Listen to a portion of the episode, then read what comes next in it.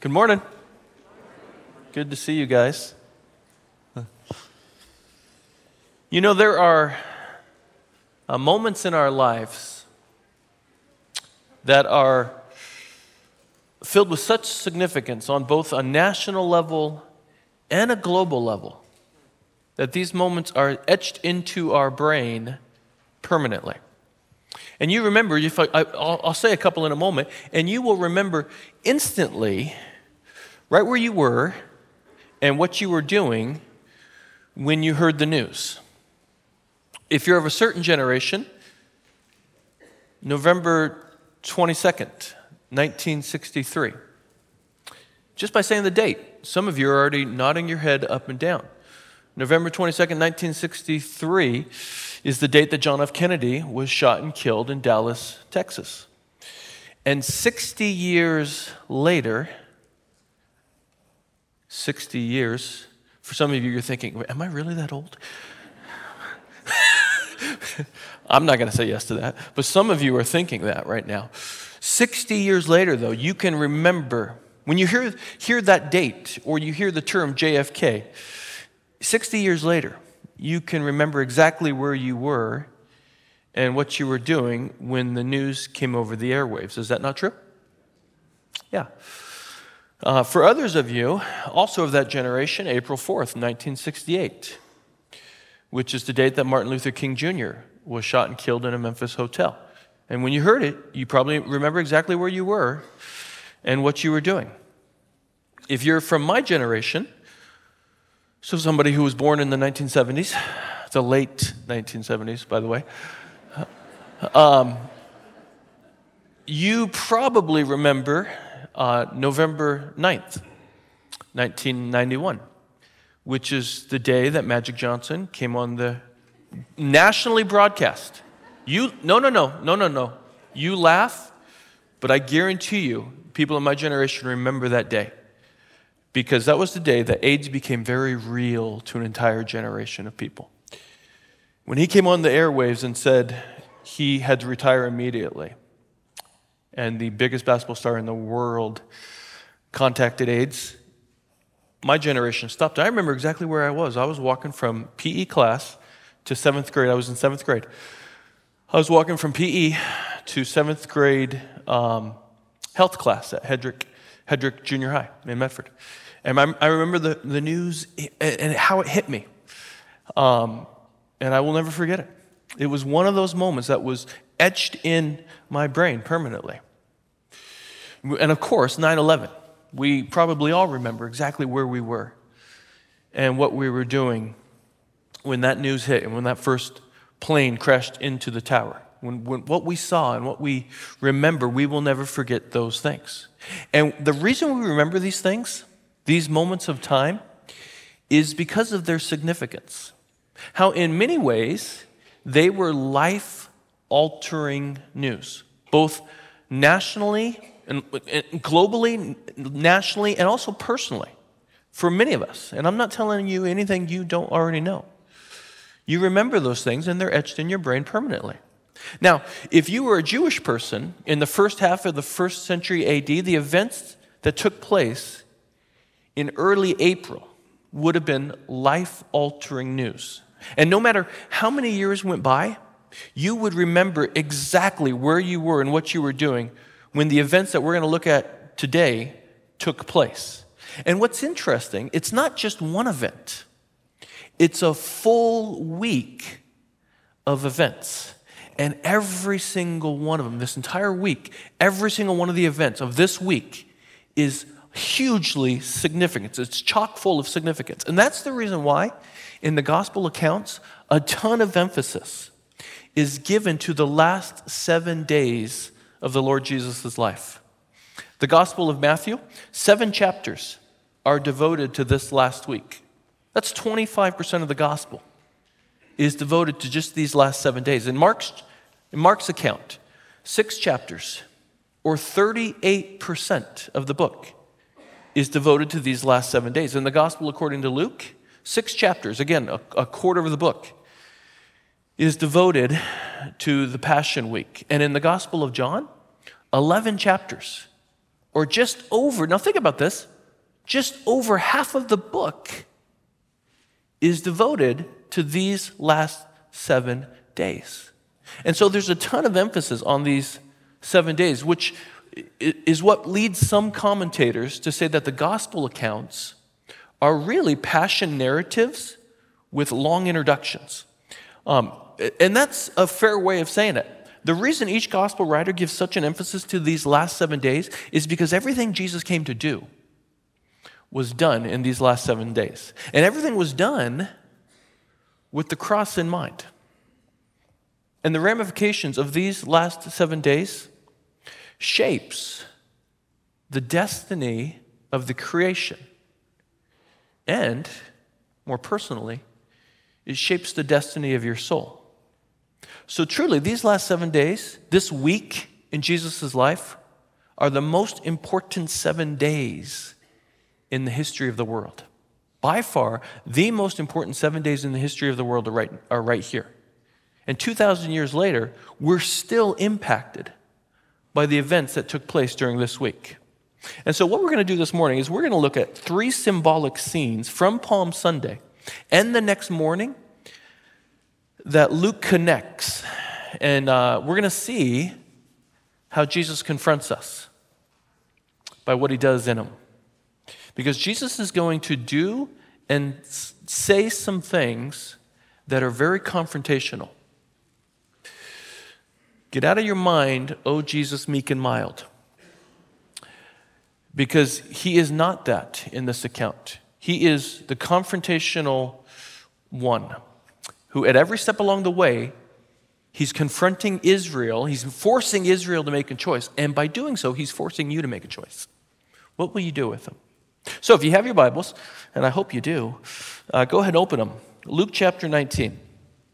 Luke chapter 19 is where we're going to be. Now, as you're turning, uh, let me remind you that uh, the people of Israel are gathering in Jerusalem to celebrate the Passover, which was and is the high holy point on the Jewish calendar. This was the high point each and every year for the Jews. And uh, it commemorated how God passed over the houses that were dabbed in the lamb's blood on the night of the Exodus, and how he saved a whole generation of people. He rescued and redeemed uh, the entire nation of Israel from Egyptian bondage on this evening. And historians tell us that during the Passover week, uh, Jerusalem, which was not that, it's not that big of a place, it would swell to upwards of 2 million people. And so it was jam packed. You got to just picture it. The hillsides are covered with families coming to celebrate the Passover. It's, the city is jam packed. There's tents and, and canvases and uh, everything set up on hillsides. Has got this frenzied activity. It was a raucous environment and everybody families are gathering. They haven't seen each other for months at a time and so the, the city is buzzing with anticipation. Um, they're hoping many of them are hoping to finally get a glimpse of jesus. Maybe to get a chance to witness him perform a miracle or to hear him teach. Because for many of them, they've heard about Jesus, but for a great many of them, they hadn't seen him. Remember, there's no, there's no internet. There's no Facebook, there's no text messaging or po- posting a video of one of the miracles. Um, they've heard, a lot of people have heard, but they don't have any idea what he looks like. So Jerusalem is stirring because the one they've heard so much about, the one that people were starting to place their messianic hope in, might be in Jerusalem for the Passover feast. And it was a question if he was going to be there because there were th- so many threats against his life. The people were curious would he have the guts to actually show up? I mean, that's the way you got to think about it. They're thinking, would he have the guts to show up in Jerusalem for the Passover week? And so we're going to look at three scenes, beginning in verse 28, and we're going to work through verse 48. So we're going to have to move kind of quick, and we'll do our best. Here we go.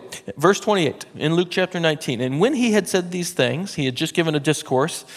When he had said these things, he went on ahead, going up to Jerusalem. When he drew near to Bethphage and Bethany at the mount that is called Olivet, he sent two of his disciples, saying, Go into the village in front of you, where on entering you will find a colt tied on which no one has ever sat. Untie it and bring it here. If anyone asks you, Why are you untying it? you shall say this The Lord has need of it. So, Jesus is traveling with his guys. Um, he's left Jericho. He's traveled 16 miles from Jericho to Bethphage, uh, which is just a, a mile outside of Jerusalem. And at this point, notice this that Jesus starts to make the preparations. He's the one that instigates this. He makes the preparations to present himself to the nation of Israel as its king.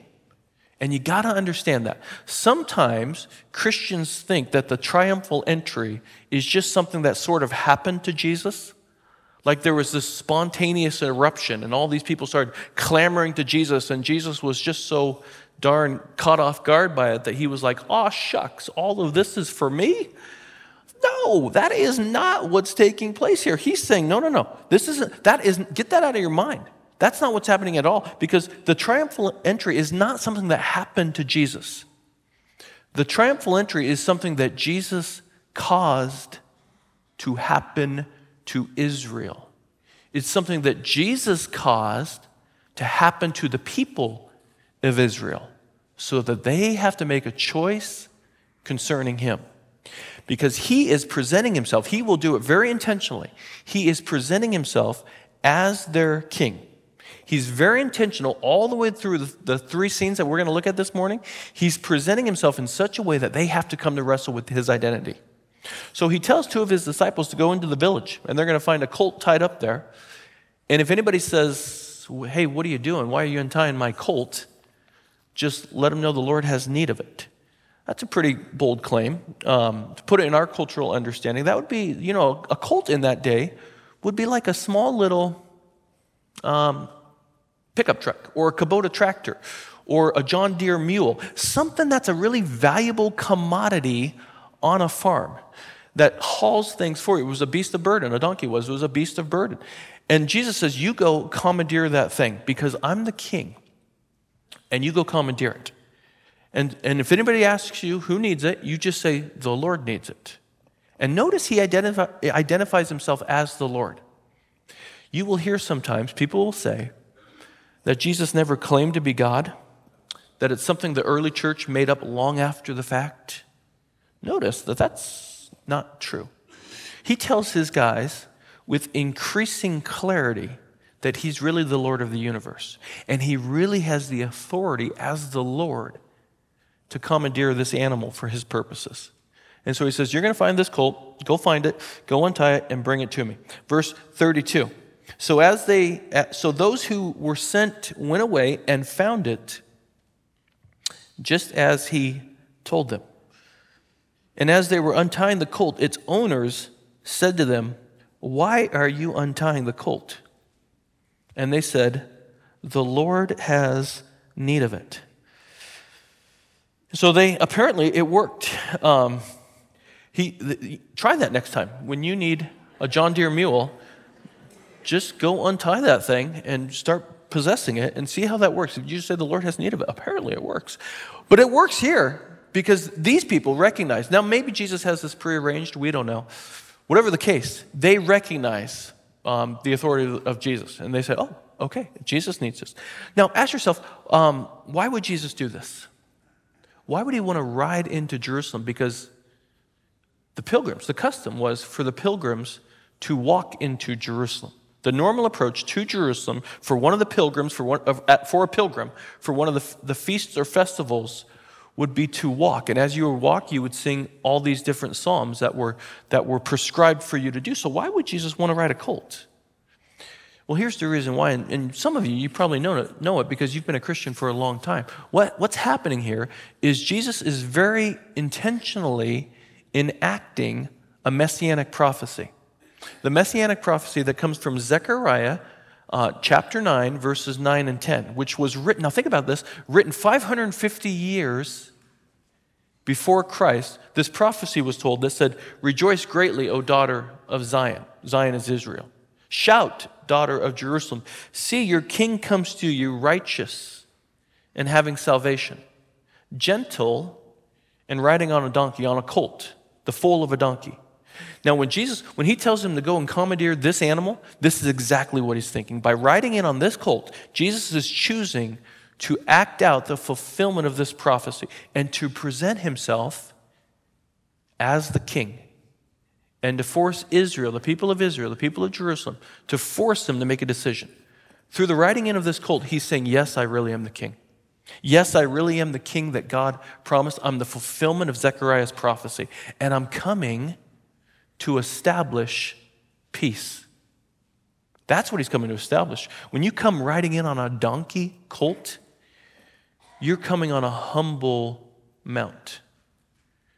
You're coming in a very humble mount. When you come riding in on a stallion, when you come riding in on a war, a war horse, then you're coming to conquer.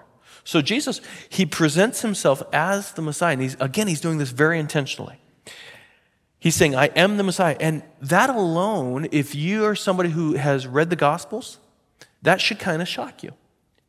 Because all throughout Jesus' life, whenever Messiah talk comes up, he tells people to be quiet about it. He says, I don't want you to tell people. But here, at the start of Passover week, Jesus is presenting himself as the promised Messiah. And what he's saying is, I am the righteous, saving, shalom offering king. And what's amazing is, you can tell that the crowds understood all of this because of what they do next. Look at verse 35. And they brought it, they brought the, they brought the, uh, the donkey to Jesus, and throwing their cloaks on the colt, they set Jesus on it. And as he rode along, they spread their cloaks on the road. Um, so they start, they start spreading all these, these um, cloaks on the road, making a path, which is what they've done for other kings in Israel's history. This is a coronation path. And John's gospel tells us they cut off palm branches, which is where we get the term Palm Sunday from. And they, so they start cutting off these palm branches, which is a sign of peace, and they start spreading these cloaks on a road. This is a coronation path for their king. Everybody, I, the people in the crowd, when they see what Jesus is doing, they're saying, Oh, this is our king. Israel saying, the people are saying, Yes, this is our king. This is amazing. The king is here, the one that we've been wanting and hoping, the one coming from David who would defeat our enemies. He's here. They're celebrating this. They just start celebrating. Look at verse 37. And as he was drawing near, already on the way down the Mount of Olives, the whole multitude of his disciples began to rejoice and to praise God with a loud voice for all the mighty works that they had seen, saying, Blessed is the King who comes in the name of the Lord, peace in heaven and glory in the highest. So they, in uh, John's gospel, they, tells, they tell us that there was people in front of Jesus and there were people behind Jesus. It was like this one man parade, and there's all this singing. They start singing Psalm 118, which is this Hallel psalm. It's a messianic psalm, um, which was a customary blessing for the people of God as the king led pilgrims into, into the Passover feast. And this is what the disciples are singing. They see Jesus for who he is, they see him as the king, the promised messianic king. And it's like this one man parade, and Jesus is presenting himself. And the disciples are worshiping him as king. And the Pharisees, the religious leadership of Israel, they see what's going on. And the religious leadership, the one who we're supposed to represent, uh, we're supposed to represent God to the people, they see what's going on. And they instantly try to stop it because they don't actually think that Jesus is the king. And they can't believe that these disciples are doing this. And so, verse 39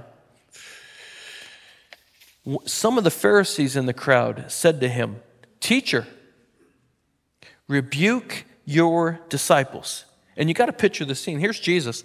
You know, he's riding in on a little colt, and, you know, his feet are, are probably barely off the ground, but he's kind of looking down at these guys, and they're saying, You got to tell these disciples to shut up. They can't worship you like this. Stop. You tell them to stop this. And Jesus replies, verse 40. He answered them, He says, I tell you, if these were silent, hmm, the very stones would cry out. He's looking at these guys, looking down at them a little bit. He, do you see what he's saying, by the way? He's saying, Oh, you religious leadership, you people, you religious leadership of Israel, you're so willfully blind, willfully blind to my identity. You follow me along for three years. You know exactly who I am. But you're so willfully blind to the truth about who I am that even a lifeless stone sees better than you do. He says, if they don't worship me, the very stones will cry out because I really am the king and worship will come my way. This is, this is a stinging judgment against the religious leadership of Israel. He's saying, You're so blind. You know who I am, and you're so willfully blind about it that these stones, who are really blind, they will see it and they will worship me because the king deserves praise. That's what he's saying. It's a stinging, it's a stinging indictment. And so he says, uh, um, that's the first thing. He, the first scene. He presents himself as the king, as the messianic king. And he confronts the religious leadership of Israel. And they reject his claim. He confronts me, says, I am the messianic king.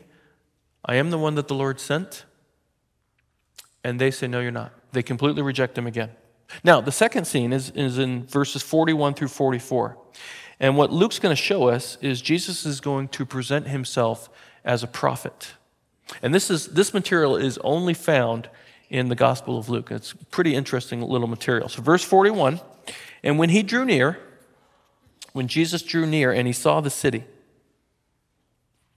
saw, saw the city of Jerusalem, he wept over it. Um, now, when he gets near the Mount of Olives, this is where he's at. He's at the Mount of Olives, and it overlooks all of the Kidron Valley. And if you've ever seen a photo of the, of the, um, of the temple, it's taken probably from the Mount of Olives. Probably taken from the Mount of Olives. It overlooks all of Jerusalem. It's a beautiful sight. By the way, Israel trip. Uh, this time next year. Um, just talked to Rick last week, and we are on for this time next year. So if you want to sign up, email, where's Garrett? Good, he's not in here. Garrett at trail.org. Send him an email. Garrett loves getting emails. Uh, send him an email, tell him you're interested. We're going to take a trip. Uh, this hopefully this next spring if everything goes okay. So that's sign up. Garrett at Trail, if you're at all interested in going on an Israel trip next year, garrett at trail.org. So they're over, he's there, he's overlooking the Mount of, he's overlooking all of the Kidron Valley. And as he's sitting there on this, this colt, Luke tells us he begins to weep.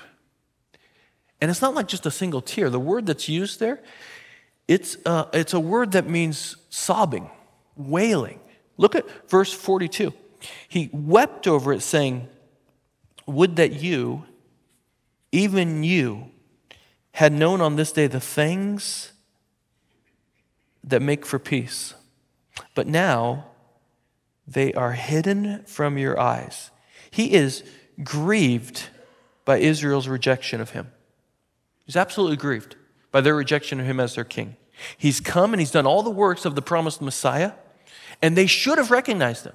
They should have seen all of the works, seen his teaching, heard what he had said, and said, This really is the Messiah. But they were so hard hearted.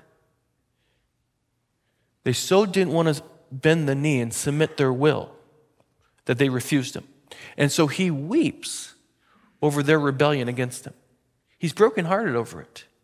He's brokenhearted over their rejection of him. And he weeps over it.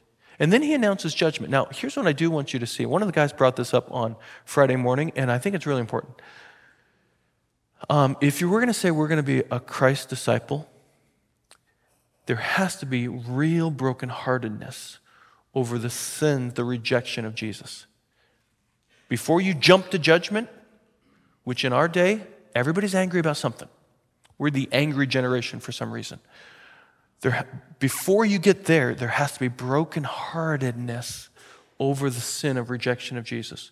To, it has to move you to the point where you say, I can't. I will do everything within my power to try to bring this person to hear the good news of the gospel. Before, it, you cannot, if you're going to say, I'm a disciple of Jesus, I'm really a Christ follower, judgment should not be the first thing on your lips. What should be?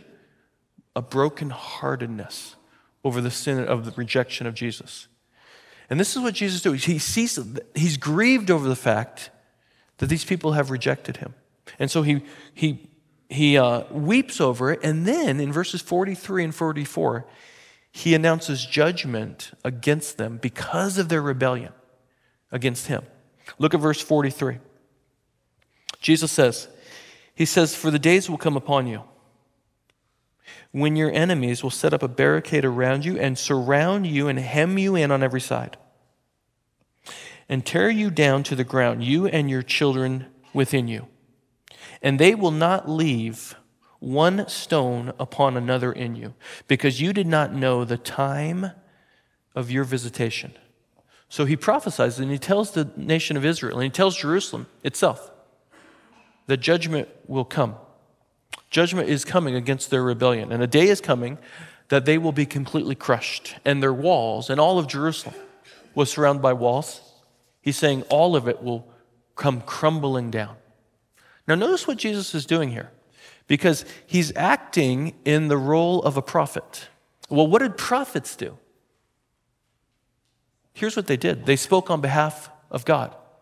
They were grieved by the sin of God's people, and they announced judgment.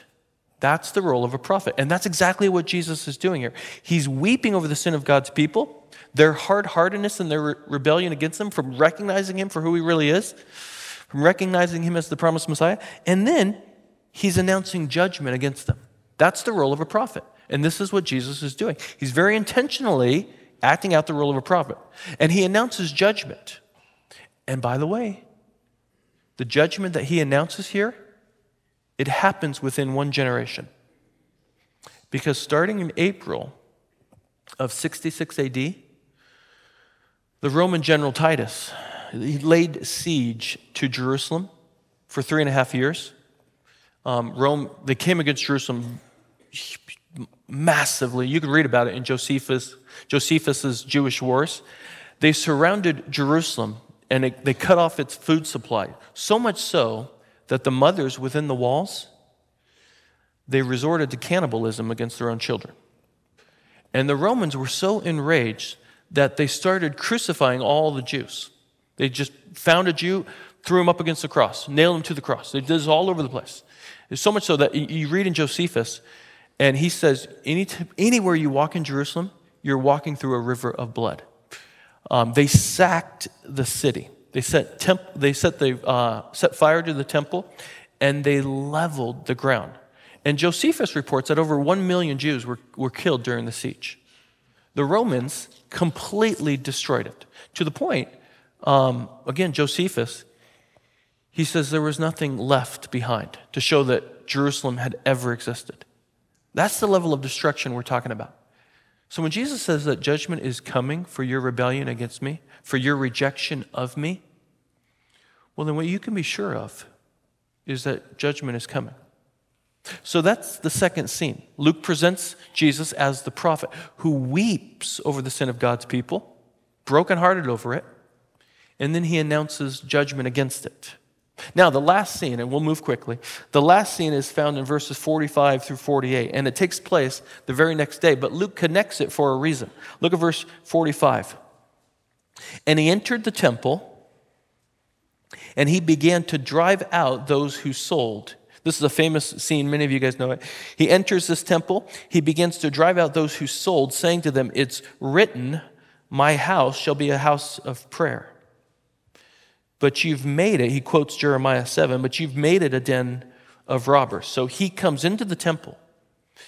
And the purpose of the temple was to be a place where the worship of God was to happen. And the priests were responsible for the care of it, and they were to make sacrifices on behalf of the worshipers. And upon entering it, they were to make sacrifices and intercede for the life of the people. And Jesus, upon entering it, he finds that it's not being taken, it's not being taken care of by the priests. Um, and the priests, through the merchants, were exploiting people. And instead of it being a house of prayer and a place where people could come and, and have quiet meditation before the Lord and, and uh, make sacrifices for their sins, Jesus says it's become a house of commerce. And Jesus says it's become a den of robbers. And what Jesus does here, notice what he does. He acts as a true priest.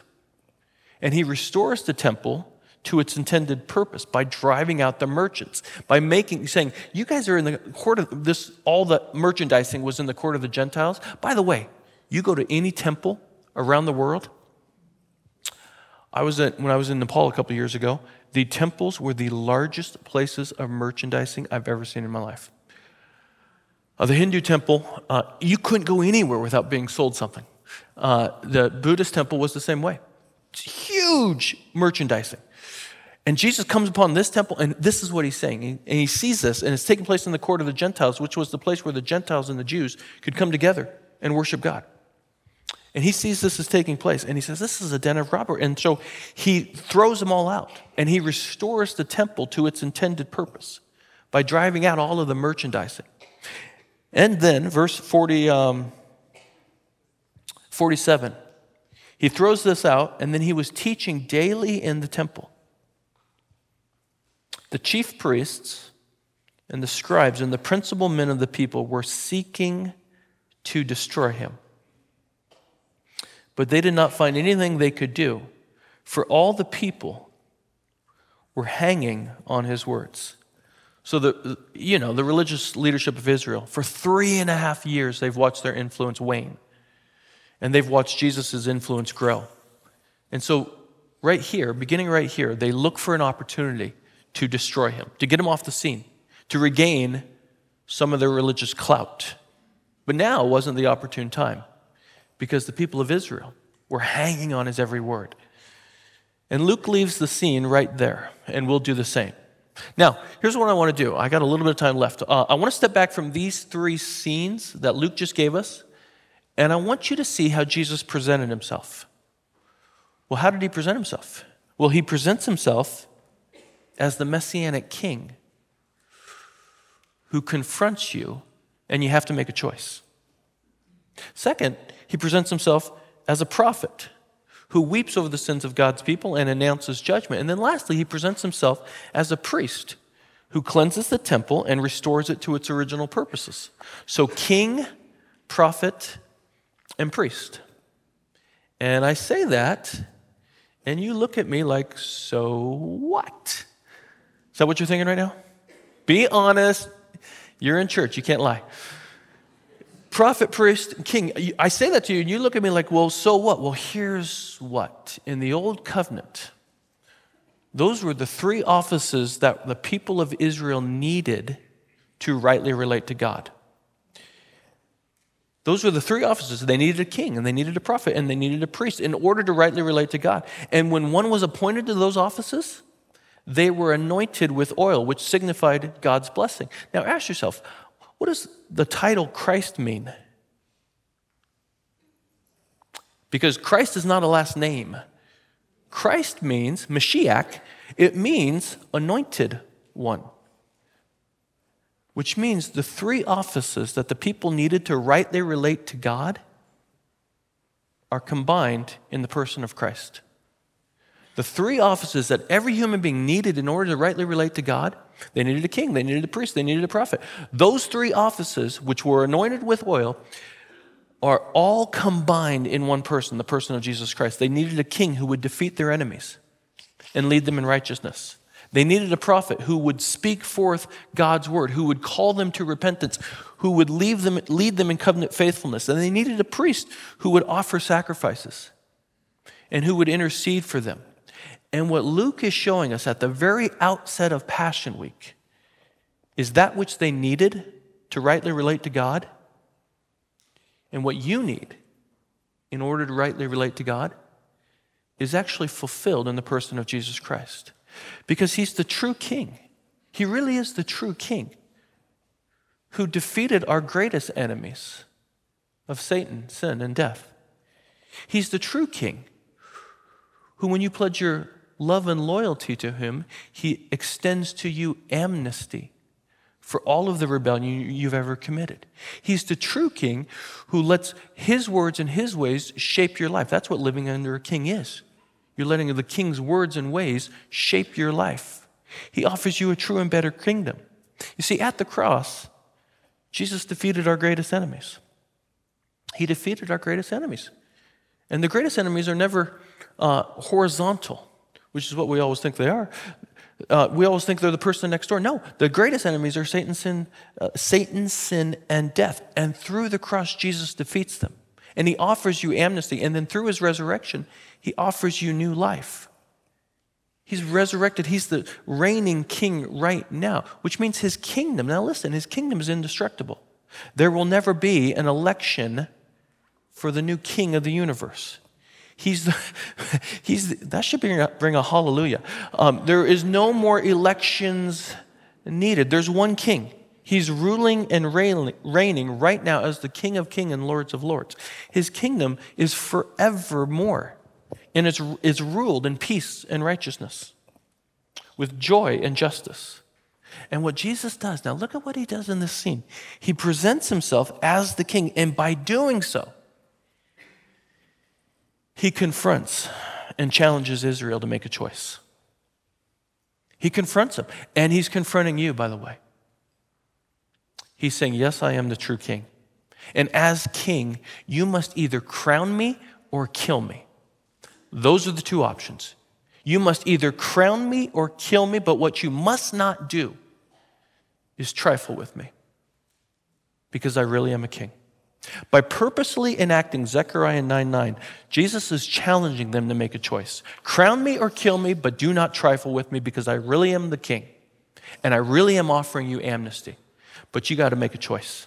You can live within my kingdom now by letting my words and my ways shape your life forevermore. Now, listen, if you're not a Christian, my suggestion to you, if you haven't come under the lordship of Christ, if he hasn't become the center of your life, well, then my suggestion to you is to receive his amnesty. It's a real simple process. All you got to do is say, Lord, I admit that I have lived in rebellion against you. Your words and your ways have not shaped my life. And you have to you actually have to say, Would you forgive me of this? And I want to make you the center of my life going forward. Jesus is the true king. It's either crown him or kill him, but you cannot trifle with him. He's a real king who offers real amnesty and a full and better kingdom. Second thing he is, that we see here, is he's the true prophet. He's the true prophet who offers the final and full revelation of God.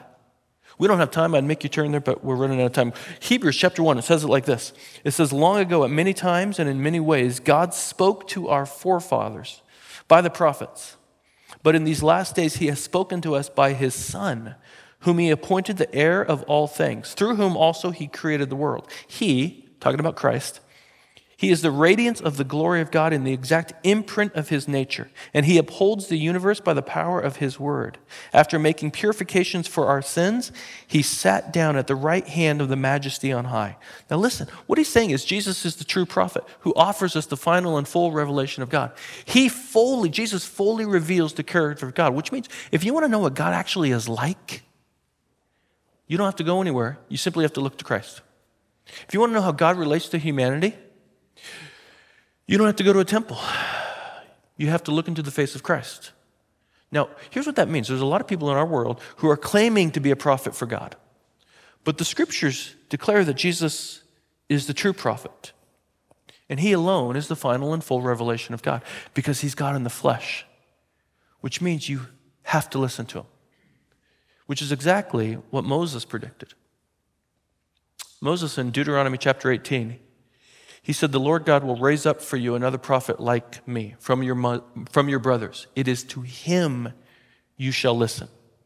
So he's the true prophet. And as the prophet, now here's what it means for you as the prophet, as the true prophet, you must either accept his teaching fully or reject them outright. You must either accept his teaching fully or you must reject them outright. But what you must not do is put them on a shelf and say that Jesus is just a good teacher. You must not do that. If he's really the prophet of God, you must either accept his teaching fully or you must reject them completely. But what you must not do is simply put him on the shelf and claim that he was just a good moral teacher. C.S. Lewis, in his classic essay, The uh, Lord, Liar, and Lunatic, he gets it so right. He says this He says, A man who was merely a man and said the sort of things Jesus said would not be a great moral teacher. He would either be a lunatic, on a level with the man who says he's a poached egg, or else he would be the devil of hell. You must make your choice. Either this man was and is the Son of God, or else a madman, or something worse. You can shut him up for a fool, you can spit at him and kill him as a demon, or you can fall at his feet and call him Lord and God. But, Lewis says, let us not come with any patronizing nonsense about, about his being a great human teacher. He has not left that open to us. He did not intend to. And Lewis is right. If Jesus is the true prophet of God, and he is, he shows it right here. If he's the true prophet of God, you either, you must make a choice. You must either accept his teaching fully or reject him, reject his teaching outright, but you cannot put him on a shelf and say, well, he's just a good human teacher. You must listen to everything he ever taught. If he really is, he died and rose again, you, if he's the one who's defeated death, you must listen to everything he ever said because he's the one who told you how to relate to God. Well, what did Jesus declare? Here's what he declared I'm the way, the truth, and the life. No one comes to the Father except through me. He declares forgiveness and new life is found in him alone, not through a religious system, but through repentant faith. Not through a system. There's no system you climb your way, you climb your way up to God. No. Christ has come all the way down. And he climbed up the cross for you. He's the true and final prophet. Oh, I wish I had more time. So much to say here. That'll suffice for now, though. So he's the true king who offers us a true and better kingdom. You got to either crown him or kill him. He's the true prophet who offers us the final and full revelation of God. You must either accept his teaching fully or reject him outright. Here's the third thing He's the true priest who offers us the final and full sacrifice. He's the true priest. He goes in the temple. That's where the priests are. He's the final and full, uh, he's the, the true priest who offers us the final and full sacrifice. But he's infinitely better than the priests of old. Because all the priests of old were sinful. They were just like you and me, just like you and me, completely sinful. They did their religious duty, but they were also very, very sinful. But Jesus was completely sinless. In Hebrews chapter 4, I'm not going to make you turn there. But it says this it says, Therefore, since we have a great high priest who has gone through the heavens, Jesus, the Son of God, let us hold firmly to the faith we profess. For we do not have a high priest who is unable to sympathize with our weaknesses, but we have one who has been tempted in every way, just as we are, yet was without sin. He was tempted, but never yielded to sin. So he's the true high priest who offers the full and final sacrifice. Did you notice when he went into the temple, he didn't make a sacrifice? Well, why didn't he, as one who lived under the law?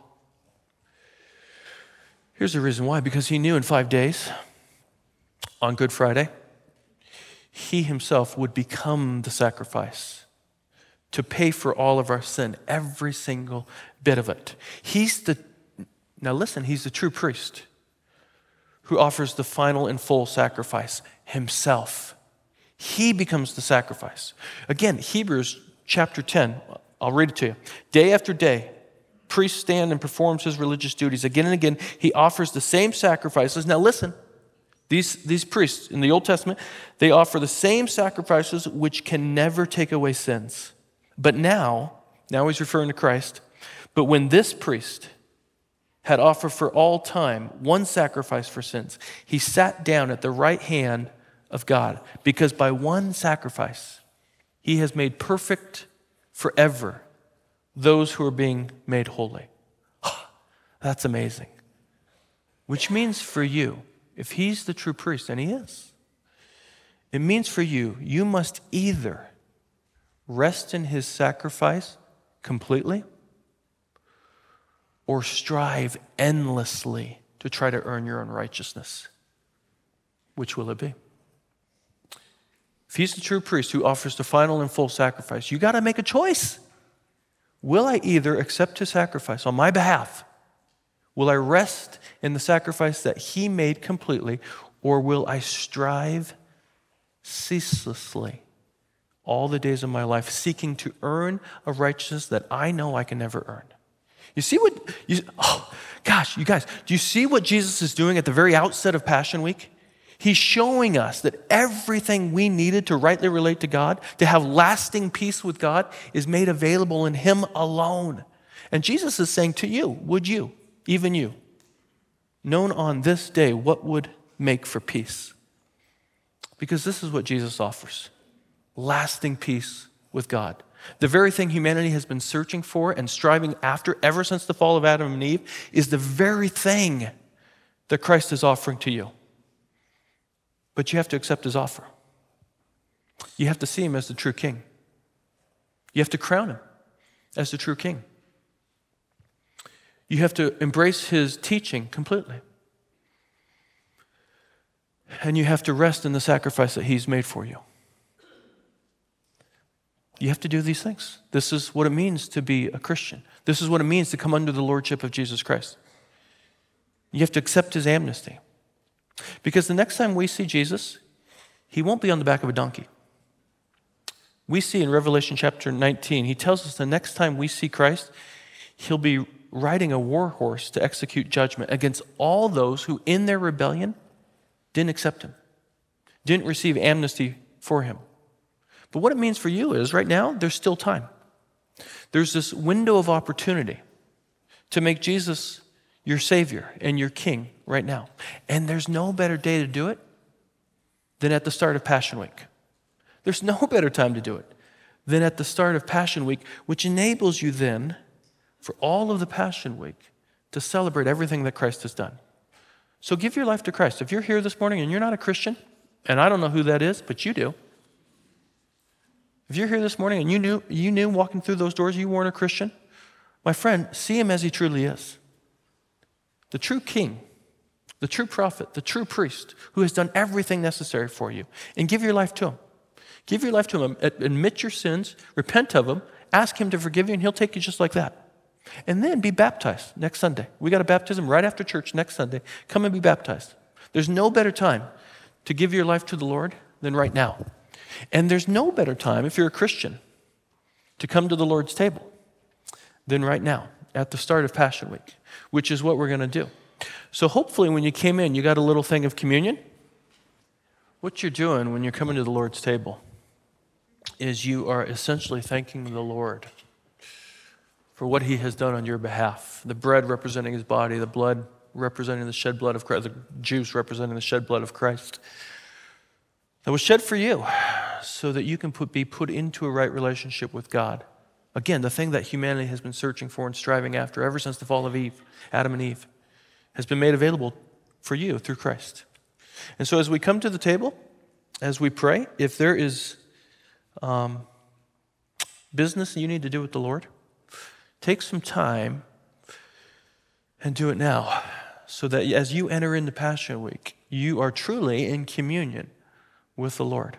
So let's take a moment and just have quiet reflection and do some business with the Lord.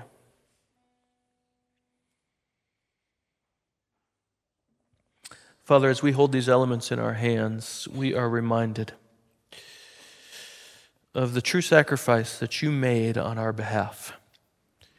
That you really came all the way down from heaven to earth to take on human flesh in order to climb be in order to climb all the way up the cross in order to pay for our sins where your body was bruised and broken and your blood was shed so that the remission of sins could be accomplished and so that humanity that has long been in rebellion against you could actually be put in the right relationship with you. We could be restored to fellowship and not just to fellowship but to actual friendship that's an amazing thing that we take for granted, Lord. And so as we partake, Father, would you please enliven our hearts and our minds once again around the cross of Christ? And as we enter into Passion Week, uh, we do so with joy and with expectation and with real longing, Lord, to see the name of Christ the risen Christ exalted among us. We trust you for these things. In Jesus' name, amen.